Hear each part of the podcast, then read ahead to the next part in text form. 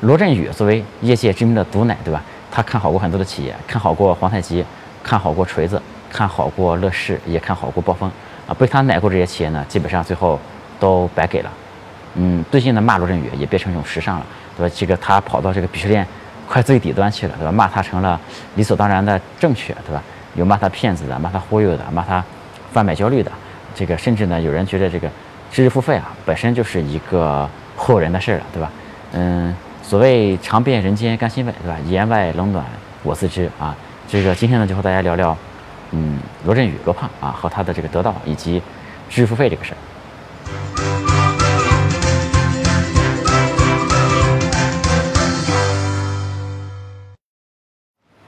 有趣的灵魂聊科技人文，我是李自然。现在已经凌晨两点了啊，但我们这个节目马上就要更新了，所以说为了不割节目嘛，就继续在这里和大家讲这期视频。本来这期视频是想讲 Costco 的啊，但是后来想了一下，这 Costco 呢也没有太多值得深入挖掘的点啊，于是我们就不蹭这个热点了。今天呢就和大家聊聊罗振宇罗胖和他的知识付费。嗯，因为在我们李自然说这个每一集的评论下面都有人想让我讲罗胖这个事儿啊，他是一个人气很高的一个人吧。呃，那我们就先说说这个罗胖毒奶这个事儿啊，这个我们先讲从不好的开始讲。嗯，罗胖呢其实他看好了很多企业啊，最后这些企业。无一例外的都凉凉了，对吧？这个后来大家对他的观点呢，基本上就两派啊，去怼他的人呢是比较多的，怼他的人是明显占上风的。嗯，我记得有一篇文章，这个本来是这个标题，大家注意这个标题，它有一篇文章本来的标题叫“呃罗振宇大连往事啊，没有预言家，只有段子手”啊，是这么一个标题。这篇文章出来呢，阅读量本来并不大，那后来呢，这篇文章就改了一个标题啊，这还是我觉得是标题党。一个挺好的一个案例啊，这个新标题确实挺这个挺厉害的，我觉得这个文章呢最后标题改成了这些年罗振宇害死了多少人，对吧？大家一听这个感觉，对吧？这是一个能有爆款潜力的一个标题。那这个文章一出来呢，就阅读量就十万加了。那这个嗯，怼罗振宇的人呢，大概的想法就是这个罗胖的话就听听还行，对吧？但你真信了呢，就会很倒霉的，对吧？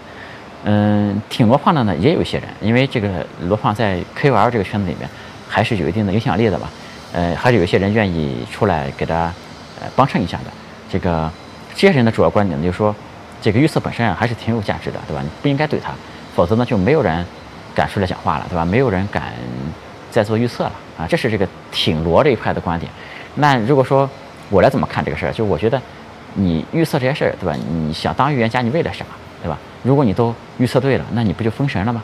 那大家就会觉得哇，你牛逼，对吧？这个粉丝就会更加死心塌地的来这个追随你，对吧？这个就会更多的人来听你的演讲，更多的人来买你的课，对吧？那这就是一个愿赌服输局，对吧？否则，这个就说你凭啥这个赌赢了，你就能享受一切的荣耀，对吧？但是你输了就不让人说，对吧？这肯定是不合理的，对吧？所以说，这个结果呢是预测成这个屌样，就是说挨骂呢当然是活该的，我觉得，嗯。另外一个呢，就是他预测这些言辞呢，我个人并不是特别喜欢。就是他有的时候预测一些言辞，说，比如说，这意味着我们过去商业世界所有观察的角度全错，对吧？这种话我觉得说的有点太过了，对吧？其实这个罗振宇呢，他有点太看好这些什么所谓的新物种啊，这些新的变化，把这些新变化想象的太快了。其实我的观点呢是，我觉得现代社会啊，现代商业经过了这么多年的发展，已经挺完善的了，已经这个这个基础挺坚实的。呃，不是那么容易就能连根拔起，被这个全盘否定的。就如果你说这个商业世界所有观察角度全错，对吧？我觉得这种事儿是不太存在的。这个而且另外呢，其实我个人也不是特别喜欢看罗胖讲的东西啊。就是这个我是前面看过逻辑思维的视频，后来他出音频了呢，我就不太看了，因为那些音频感觉也不是他自己做的，就感觉是团队运作的了，对吧？这个他之前讲视频的时候呢，我是看过一些的，感觉他的视频就是，嗯。讲各种各样的事儿，各种各样的书嘛。但是最后这些事儿、这些书，都能佐证他的观点是正确的，对吧？那如果我我给大家讲述的话，我肯定是说这个书是这个观点，那个书是那个观点，因为每本书都有作者都有自己不同的这个角度嘛。这个世界上的路本来也不止一条，对吧？但是在这个罗振宇这里呢，呃，好像这个所有的书都是在证明他的那几个观点，对吧？最后都能引申到他那几个观点是是正确的。这个逻辑呢，有的时候也有点牵强啊，其实。我不是特别喜欢的一点，但是想想呢，确实他这么做呢，也是有一定道理，可以理解。那讲到这里呢，就可能会说啊，这个这个李自然，你是不是出来怼罗胖的，对吧？那当然有错了，对吧？我其实不太喜欢怼人啊，毕竟我前面是连孙雨晨都没怼的人，我没有必要在这里怼罗胖，对吧？这个有很多记者他是做媒体的，是靠怼人出名的。那我个人呢，当然不想靠怼人出名，对吧？可以赢，但是没有必要，对吧？第二呢，就是我其实不是一个爱怼的性格，就是怼人这个事儿啊，在我看来其实不创造任何的价值，就是纯粹浪费时间，对吧？我一直提倡一个观点，就是这个世界是有灰度的，而不是非黑即白的，就是。嗯，一个人你要从两面去看嘛，就是其实很多人物他身上既有你不太喜欢的一面，也有闪光点，对吧？甚至很多反面人物都是值得学习的。嗯，那何况其实罗振宇在我看来是一个挺正面的一个人物了。嗯，那我们就说说这个这个罗胖的优点啊。就首先我觉得罗胖有两个很好的优点，一个是他讲这个内容啊，就是他简化的很好，对吧？这个世界上这个绝大多数人其实还是需要一个简化的模型。嗯，其实他。这边下班了，我换一个地方，就是，嗯，他其实很很多人他没有这个很多时间，在很多角度来看一个事情了，对吧？这个如果你说就像我前面说的，这本书说这样对，那本书说那样对，那这个听他讲的人呢就无所适从了，对吧？那反而让人迷惑。如果说这些书呢都说明了同样的一个道理，哎，那把它总结成这个罗振宇自己的。这个方法论的话，哎，如果这些这个道理都说明了他说那些都是对的，对吧？这个 U 盘化生存各种各样的一些理论就出来了，嗯，那其实大家就更容易接受了，对吧？这个，嗯，而且呢，这个罗振宇他本身的这个思维方式，我觉得本身并不差。对于这个大多数观众来说呢，他的思维方式其实都是蛮先进的。嗯，我觉得罗振宇第二个优点就是他还是说人话的啊，就是，呃，我看过一个得到的内部资料，就是他是教。他的这个讲师啊，怎么来讲一个故事？哎，怎么给大家讲一本书？怎么摘出重点？嗯，以什么样的结构讲给听众听？嗯，怎么样才能利于听众的这个能理解这个事儿？哎，我觉得他一切的出发点呢，还是希望就是听众能够理解他讲的事情啊。这个呢，我觉得挺好的。而且他是一套方法论呢，我觉得也还是不错的，对吧？就是这就不像某些大师，对吧？这个人话都不说啊，完全靠名词来忽悠人。这个一句话里面呢，总有这么三四个词啊。看起来特别牛逼，你个字儿呢你都认识，但是呢你就看不懂他在说啥意思。嗯，我在看这个某大师的一些东西的时候呢，就怀疑自己的智商了，我怎么这些字都认识就看不懂，对吧？但是你再仔细看呢，你这个好像哎连语法都不对，我屌，我这我带你们打，对吧？这个是就很夸张了，对吧？但我觉得这一点呢，其实罗胖还是不错的啊。他这个里面虽然也有一些这个他自己的词，比如说什么认知升级啊，各种东西。那其实呢，他并不故弄玄虚，对吧？他还是希望你能够去看懂这事儿的。他这个做的还是挺不错的。其实罗伊斯维拍第一期的时候，我就看了，他当时是我记得是在一个咖啡馆里拍的，当时还搞了好几个机位，这个搞了很多的灯，然后呢，也有很多人在现场去看。嗯，我感觉呢，这个场面还是有点尬，对吧？而且感觉他拍的这个成本也挺高的。嗯，后来呢，这个罗伊斯维的这个拍摄手法就改的比较简单了，然后他就坐在一个桌子前面。然后后面是一个书架，对吧？有书架，有花在那里拍。其实一五年的时候啊，我合伙人就到他公司去参观过。嗯，当时呢，罗辑思维的这个办公室啊，已经挺大了。这个，但是呢，他这个其实拍摄那个房间是挺简陋的一个房间，那个房间特别小。当时我合伙人还传回图来给我看。这个罗振宇当时拍视频，那个背后那个书架其实是假的，它就是一幅画。这个其实条件挺简陋，就前面呢一个灯啊，然后侧面有一个反光板，这个背后呢就是一幅画，然后有一个摄像机。这个条件其实挺简陋的。我当时看到这个照片，我还跟我合伙人说：“哎，我说他这样拍挺好的，对吧？我说这个视频本身就是应该靠内容来取胜嘛，这样拍挺真实，挺好的。就但是我觉得呢，他还是有点摆拍，对吧？因为像这个，嗯，搞个书架，搞个花，然后那个胖子往前一坐，就感觉太中年了，对吧？我当时我还给我合伙人说，如果我拍这个视频。这个我都不用摄像机，对吧？我也不用这些灯光，不用这个专门的场地啊，我就弄一 iPhone，我就在街上拍。结果呢，这个一语成谶，对吧？你现在看到这个李自然说就是这样的，对吧？嗯，罗胖自从讲了这个逻辑思维之后呢，其实他后面这个粉丝啊也是越来越多。这里他逻辑思维能成呢，我觉得也是有也是有原因的。第一，他这个时间点其实特别的好，对吧？这个他是在这个自媒体爆炸的一个时间点，哎干的这个事儿。就我前面呢也一直强调这个创业。嗯，这个时机选择是挺重要的。哎，那个逻辑思维成名的那个年代，正是自媒体爆发的时候。其实，在那个年代，我觉得你但凡文笔比较好，而且呢，就是认真一些，对吧？坚持去写，哪怕你去写个写写个公众号，哎，那到今天呢，其实也是不愁吃穿了，应该对吧？第二呢，就是这个呃罗胖他的水平呢，我是觉得真的是可以的，对吧？这个毕竟是科班出身，哎，这个本身的学识经验都挺丰富的，我觉得他讲东西的水平还是没得说的。第三呢，就是罗胖这个人，他其实挺轴的，对吧？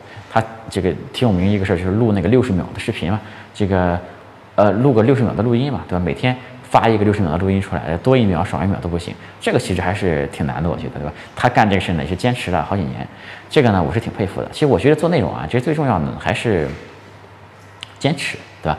这个罗振宇，我记得他说他曾经有一个三分钟的视频拍了六七十遍，对吧？而且也曾经这个一一这一期几十分钟的视频。这个这个就拍了八个小时，是吧？其实，嗯，大家看这个这些做视频的人啊，拍视频就十分钟，是吧？半小时，但背后呢可能是好几个小时，对吧？这个你要，嗯，像当时罗振宇做一期节目几十分钟的节目，要拍八个小时，然后再剪，对吧？这真的挺不容易的。这这个并不是每个人都可以像我一样，这玩一镜到底的，对吧？嗯，而且呢，其实我没有这个罗振宇这么死磕了，对吧？我没有像罗振宇。那追求六十秒一样来追求一镜到底这个事儿，那我呢是反正就拍一遍，这个能一镜到底就到底，完到不了底呢就拉倒。因为我在室外拍也受到很多因素的影响，对吧？包括我拍着拍着被一个大妈拦下来问我自拍杆在哪买的，多少钱，对吧？所以说我这个事儿呢我就拍一遍，我是真的没那么执着，在执着这一点上呢，我挺佩服罗胖的。这个我做这个李自然说之后啊，至少有五个人，这个创始人级别的。找到我这边都想做类似的东西啊，想和我来交流一下。那我呢就先一句话，我说你先做十期节目再说。那到今天为止呢，还没有一个人，呃，能够坚持把这个视频这个事儿做下来啊。这个事儿其实还是有点难度的，对吧？这个有些人就跟我说，哎，我呢也不想周更，因为我还要搞公司呀，因为周更难度太大了。我就想什么时候有时间什么时候更。但是我觉得你就放心，对吧？这种人一般都更不了，对吧？因为你对自己都没有一个明确的时间点，没有明确的要求。你怎么怎么来搞，对吧？就所以说，我觉得一些人，哪怕不光是做内容这个事儿，哪怕你去健身的，对吧？你先，比方说你说好你一周要去两次，你真的能坚持下来，我觉得那都算很厉害的，对吧？这我觉得这也是想成功必备的素质之一。后面呢，这个罗振宇啊，我们把话题拉回来，这个罗振宇就搞了得到嘛，得到这个事儿哈，这个他自己呢，先靠逻辑思维吸引粉丝啊，吸引来了好多粉丝，然后开始做平台了。然后他这个得到呢上的第一个节目叫做李翔商业内参，这个李翔商业内参是我，嗯，我当时就第一时间就花钱买了，这其实也是我至今为止唯一这个付过钱的这个知识付费的产品，对吧？其实我也不是因为需要这个东西，因为搞互联网嘛，你看到各种新鲜东西，这个总是要试一试的，对吧？当时我也是抱着这个研究学习的态度就买了这个东西。其实买了呢也没听几天，因为我呢确实不是这个节目的受众嘛，因为我是嗯比较能充分的。得到一些一手的信息嘛，因为他说是一个商业内参，但是你这个他就是不是说李翔做的不好啊，但你想这个各行各业的人这么多，对吧？即便他做的再好，他这个信息源再好，你要满足各行各业的人的需求，他总是没有什么对口，对吧？嗯，那得到这个产品呢，我还是挺认同的，因为我身边这个有很多这个朋友啊，搞创业的也好，搞投资也好，哎，他们这个在这里面买这些东西啊，就是反映觉得里边内容还是有一些很不错的啊。嗯，我想，其实我想强调的一个点呢，就是这个，这个罗振宇啊，这个罗胖他的商业能力啊，其实他的这个商业能力啊，是被很多人低估了的，因为他做这个这个得到哈，就是一七年的时候啊，得到这个产品就估值七十多亿人民币了。要知道这个创业者嘛，这个这个创业圈里有个名词叫这个独角兽公司啊，所谓独角兽公司呢，就是。估值十亿美金以上的公司就叫独角兽公司了。能做一个独角兽公司呢，可以说是很多绝大多数创业者的梦想，对吧？这个你看得到这家这个东西呢，它在一七年就估值七十多亿人民币了，那肯定是一家独角兽公司了。啊，它虽然最近几年没融资，这个估值呢可能会降一点，对吧？但是你想想，这个罗振宇应该在得到那边是有百分之三十以上的股份嘛，人家也是几十亿身家的创始人，对吧？他是一个。在我看来是一个相当成功的一个创业者，对吧？并不是一个光会讲东西忽悠人的人。第二个呢，我对他的评价呢，就是其实他是一个开创了风口的创业者，对吧？因为这个创业者分两种啊，有一种是借风口起来的，你就比方说这个雷总的小米，对吧？其实就是借了智能手机这个大风口起来的，对吧？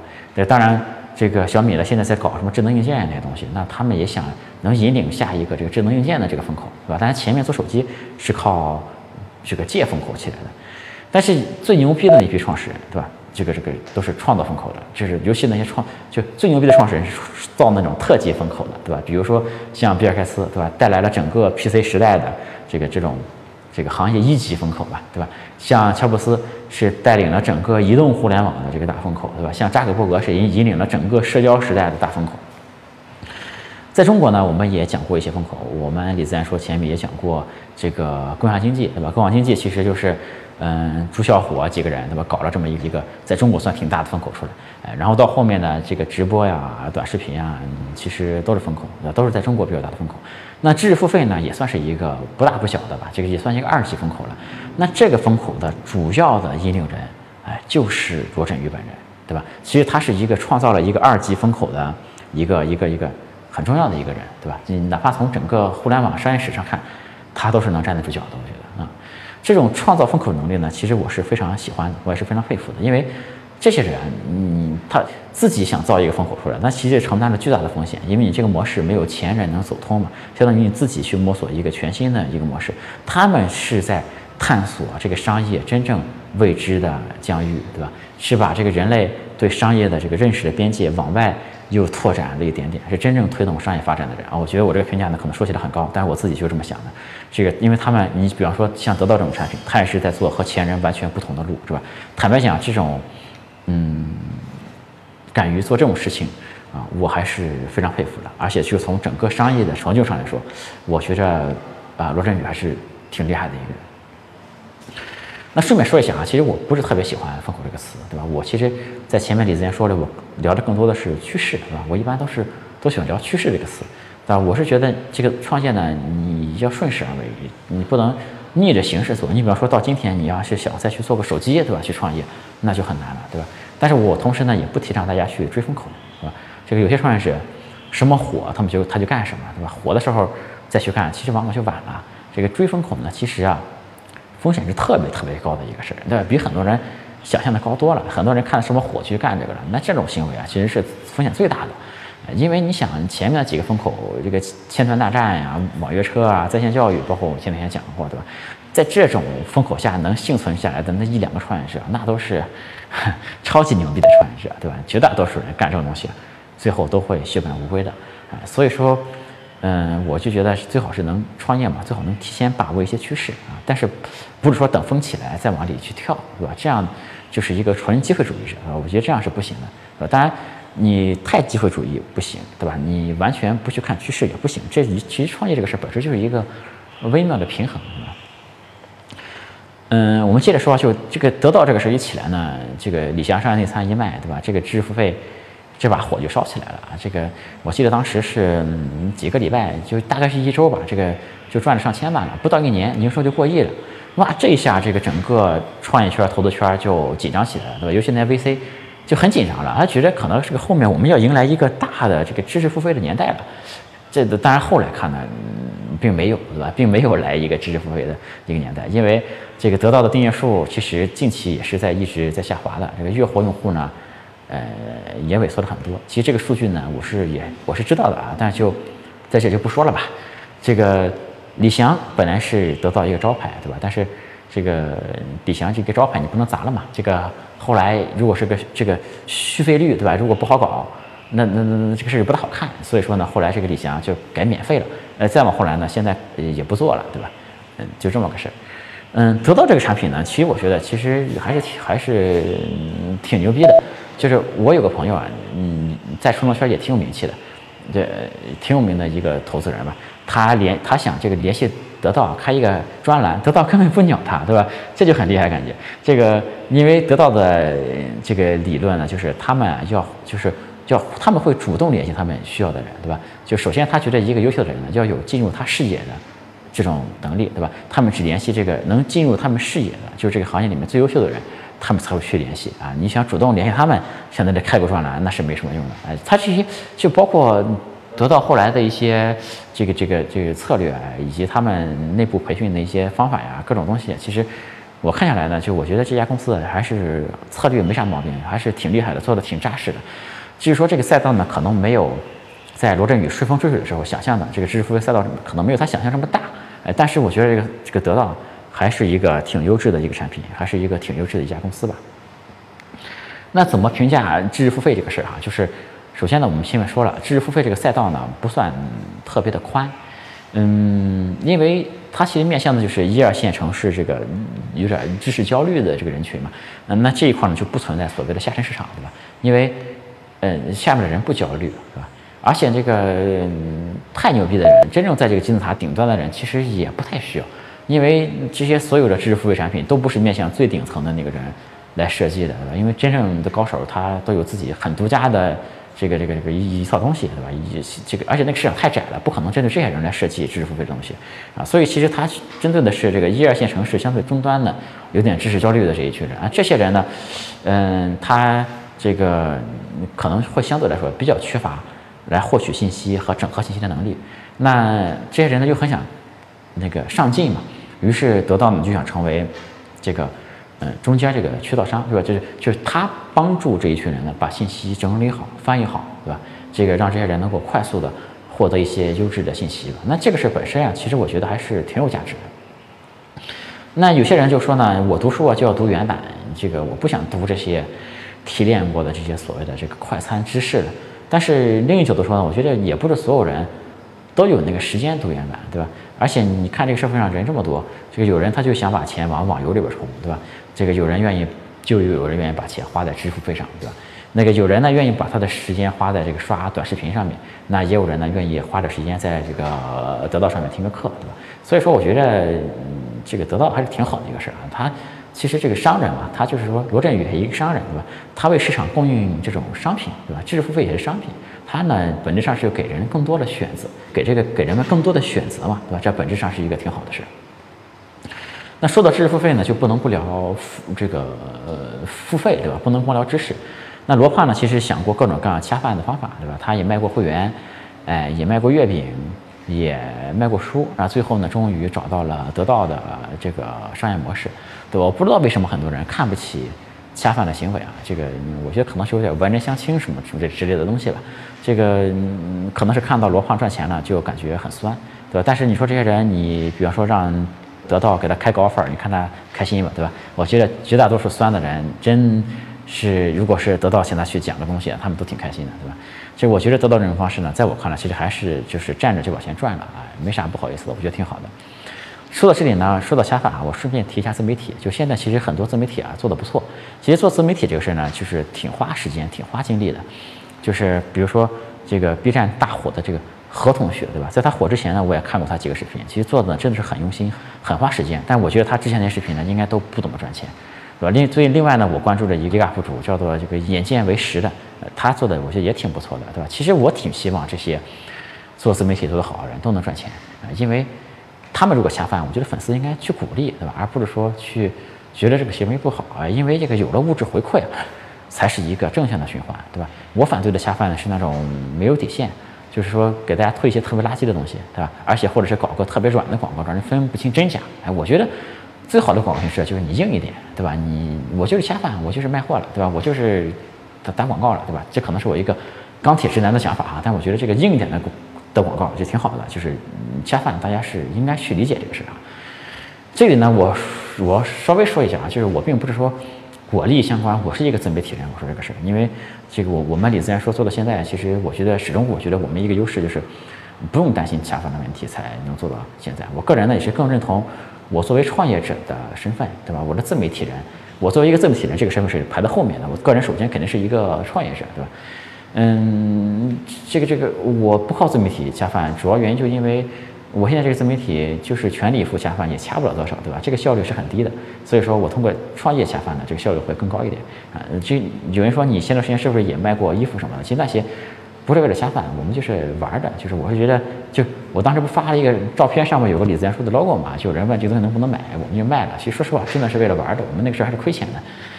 嗯，而且我在前面也推过一些朋友的一些 app 呀什么的，但那些确实是我觉得好，对吧？其实我都没问他们收过钱，对吧？其实也有人找到我这边来聊广告什么，但我觉得这个事儿聊起来就很耽误精力，后来也就都没再聊这个事情。所以说，我们李自然说前面推的所有东西，其实都没收过钱。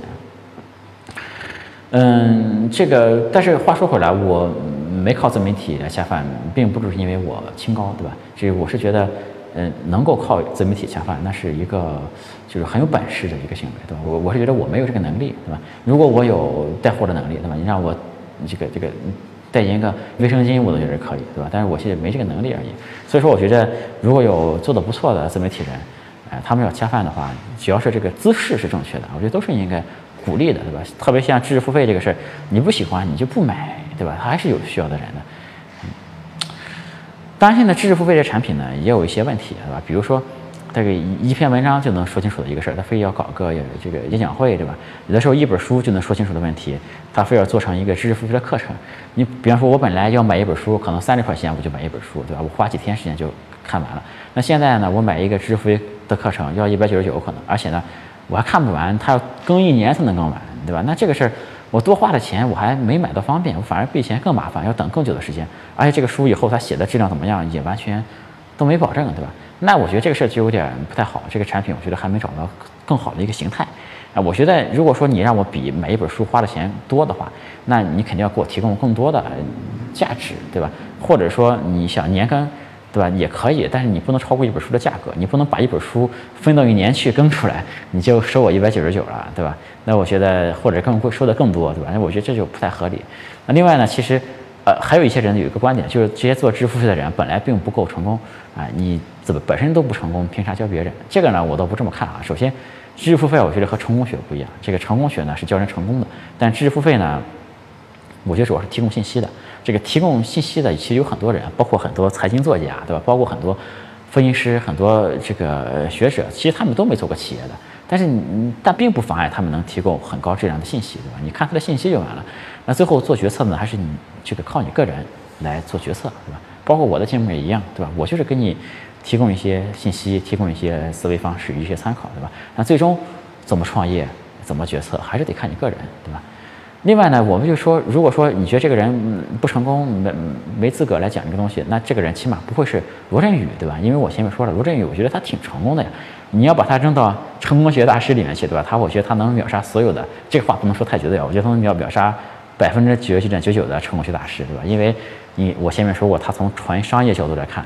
他是真正做过独角兽级别的企业的，对吧？而且他还创自己引领了一个不大不小的风口，对吧？他其实是一个万里挑一的创业者，这样说我觉得是毫不为过的，对吧？所以说，我觉得你如果去你说 diss 罗振宇，说他预测的很垃圾，预测的不准，我觉得是可以的。但是如果你说他没资格教别人，那我觉得就就没意思了，对吧？那我个人觉得呢，其实最后啊说两下，就是说两句我对这个知识这个事儿的态度啊，学知识事儿态度。第一，我觉得这个知识这个事儿呢。这个我前面说很多次，我觉得是不能速成的。这个成功学呢，经常有一个很有名的一个论调，就是说你每天进步百分之一，哎，大家就觉得这个事好像挺务实的呀，没让我每天进步很多，我每天就进步一点点就可以，对吧？但是你想想，就我这里给大家讲一个道理哈，就是说，假设你是一个接受过九年义务教育的人，对吧？你在接受九年义务这个义务教育之前啊，没学过别的东西啊，也没学过走路，也没学过说话，都没学过。在九年义务教育之后呢，也没上过高中，也没上过大学，对吧？假设你就是受了这九年义务教育，嗯，这九年呢，你大概每年要花两百天的时间来学习，对吧？每天可能要花八个小时，对吧？加上做作业什么的，这个这样算呢，两百乘八，这你每年要花一千六百个小时学习。这样学学学，就我们就算一千五好了，比较容易算。这样呢，你学了九年，一千五乘九是一万三千五百个小时，对吧？也这个人呢，这一生啊，这个学习效率啊，不太可能出现质的飞跃的。这个，而且一般的人来说，都是小的时候学东西比较快，对吧？那我们就假设你学东西的速度始终是一样快的，那你想进步百分之一，你需要多少？需要学多长时间？一百三十五个小时，对吧？这一天有多长时间？二十四个小时，对吧？所以你怎么可能一天进步百分之一呢？这个说法就很就很傻屌，对吧？这个，而且还有一幅图，我记得挺有名的，就是它还是算复利的啊，就是它是这个一点零一乘以这个，它是一点零一的三百六十五次方，对吧？来算你一年能进步多少，那就更加傻屌了，对吧？啊，所以说这成功学真的是信不得，这知识还是一个需要非常踏实的一件事。另外呢，第二点呢，我想说的并不是花钱多的知识就好，就因为某些课它针对白领来设计的，学学英语，学学别的这种学学东西。它特别的贵，因为它是有掌握这些人呢，其实没有时间学。但大家呢心里啊都是有点数的，就是说知道学习是一个挺痛苦的一个事儿，你要付出代价。但这些人呢又不愿付出这个下苦功的代价，于是呢就想在钱上多花点来弥补，对吧？就好像，嗯，钱花多了，这个学习效果就特别能能保证一样。但其实呢，这个交钱交的多啊，和你能不能学到东西啊，它关系不大，对吧？这个很好的知识很多也都是免费的，对吧？那第三个我就想说呢，就是这个学东西这个事儿呢，还是要和实践来结合的，对吧？你比方说你拿打游戏来说，你光看。高手的游戏录像，你也没法成为一个高手，对吧？哪怕一个最好的教练来教你干一个什么事儿，你不练也不会变得更强，对吧？你这更多的事儿还是得看你自己啊。这个我记得我朋友圈里有个呃呃那个王怀，就是那个线性资本的这个创始人发过一条朋友圈，说这个嗯就是就是大概就是说你没经历过那些刻骨铭心的这些经历啊，哎，其实你是体会不了那些深刻的东西的，对吧？所以说我觉得还是要和。